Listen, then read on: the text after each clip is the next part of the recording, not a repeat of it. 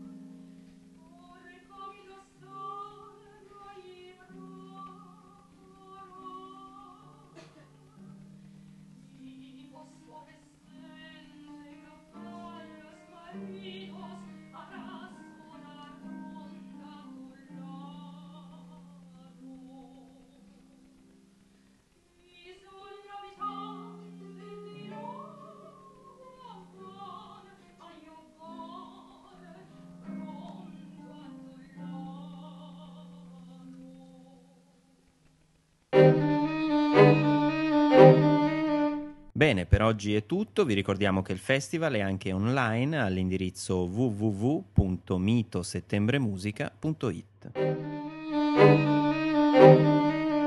Realizzazione a cura della redazione web del Comune di Torino in collaborazione con Mito Settembre Musica.